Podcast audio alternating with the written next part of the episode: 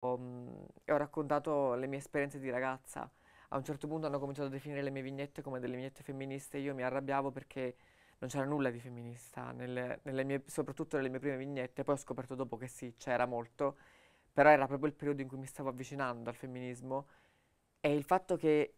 per il semplice fatto che io fossi una ragazza, definissero quelle vignette femministe, l'ho trovato eh, molto limitante proprio perché mi ha, mi ha fatto capire immediatamente che ci sono artiste e artisti